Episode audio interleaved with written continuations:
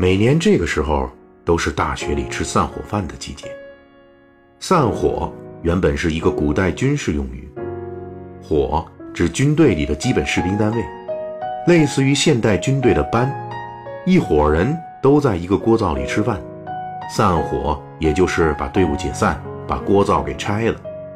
这种军事用法在宋元时期成为江湖人士的一种说法，既有所谓的入伙，也有所谓的散伙。再后来，散伙又成了商人结束合作时的用语。明清时代，盐山晋商就已经开始用散伙来表示生意结束了。再后来，又成就了所有团体或者同窗或者朋友们分别时的用法，比如《西游记》猪八戒。总嚷嚷着散伙，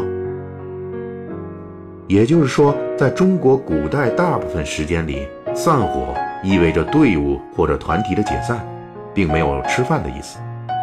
那么，什么时候散伙要加上吃饭了呢？其实，这是从中国古代的践行传统演化而来的。古代送别喜欢请大家吃饭，这个传统最古老的记载，我是在《诗经》里看到的。也就是《诗经·大雅》里所说的：“韩侯出祖，出宿于途，显夫见之，清酒百壶。”这践行的场面是很大的。古人送别的时候之所以要吃饭，大约是源于古人在送别的时候都要祭祀鹿神。这是因为古代山高路远，没有现代交通工具，长途远行耗时很长。遇到猛兽、强盗、疾病的概率又非常高，因此危险性很大，所以很早就有在出行时祭祀道路之神的传统。既然要祭祀，就要有食物祭品，祭祀完了，这些食物祭品自然就会被送行的和远行的一并吃掉，这便是送别时吃饭的最初形态。发展到汉朝，送别时摆设酒宴的习惯就很普遍了。《汉书·叔广传》记载，叔广告老还乡时，同僚朋友等等上百人摆设酒宴为其饯行。践行也是我们如今的大学散伙饭的主题之一。有人要继续留下，有人要开始远行，吃个饭送个行，趁着酒酣耳热，抓紧机会说点掏心窝子的实话，唯恐这辈子再也没有机会说了。一般来说，毕业时散伙饭的践行情绪一浓厚，人就真实了，就争先恐后的说真话了。记得作者当年在吃大学散伙饭的时候，几杯啤酒下肚，作者就开启实话实说模式，搂着一位兄台大声说：“临走我就说一句话啊，我他妈的就是个傻叉。”而这位兄台也十分肝胆相照，一把拽住作者。来了一句更慷慨的话语：“哎不，你真的不是，我他妈才是。”像我们这种互相扎心的老铁，还是比较少见的。毕业季散伙饭上，明显是那些暗恋多年的痴男怨女们最后的表白机会。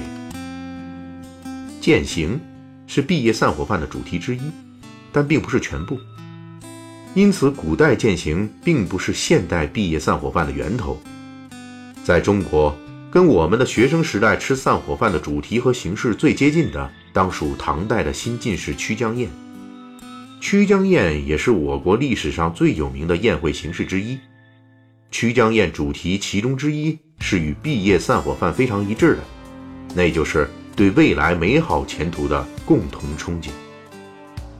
曲江宴举行的时间跨度大约有一百七十年之久。其主体就是进士结束考试，正式进入吏部，等待分配工作的时候。金榜题名的进士们自然要吃个饭，吃完了就各奔前程，因此就把吃饭的地方选在了当时著名的风景区长安城东南角的曲江。曲江宴的场面很大，既有主考官，也有考生，大家借着吃饭拉师生关系、同学关系。同时，尺度和项目方面也跟现在的毕业散伙饭十分接近。曲江宴上，有人赏花吟诗，有人侠妓饮酒，有人脱光衣服酗酒无度，基本除了歌舞妓女这事之外，都跟现在相似。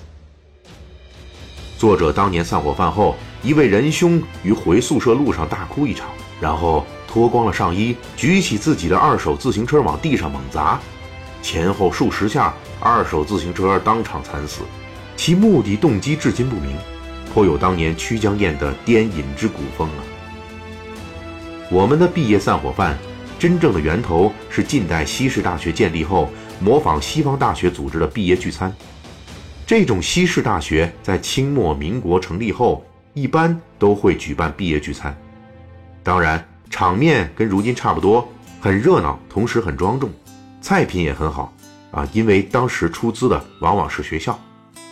这种聚餐实际代表了我们毕业散伙饭的第三个功能：追忆过往学业，共庆拿到证书。一九二七年六月一日。清华园工字厅就举行了一次国学院第二班的毕业聚餐，后世描绘其场面如下：毕业宴席共设四桌，所有师生欢聚一堂，大厅里始终弥漫着一种喜庆的气氛。不过，这次清华聚餐之所以被记录下来，并不是因为散伙饭本身多么喜庆，而是因为国学大师王国维也参加了这次聚餐，并且跟平常一样沉默寡言。而第二天，王国维就自沉昆明湖了。除了这次极为特殊的意外事件，基本上近代一直到现代，毕业散伙饭还是充满欢乐或者感动的。一九三四年，钱学森参加的交通大学毕业参会就和谐的多了。明代冯梦龙在《醒世恒言》里有一句名言：“天下无有不散宴席，就和上一千年，少不得有个分开日子。”其实散伙饭也是同理，不管是未来有没有可能再续这份同窗的缘分，管他相聚四年还是一千年，同窗一口气，相逢酒一杯。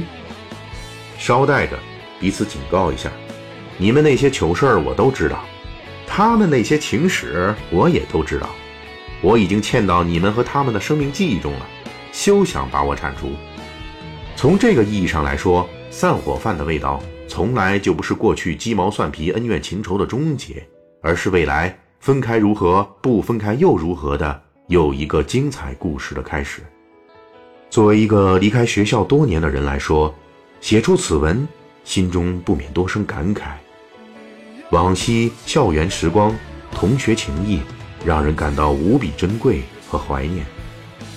在这毕业季，把最近常说的一句话送给那些。在散伙饭后就将踏入社会、各奔东西的学子们，愿你走出半生，归来仍是少年。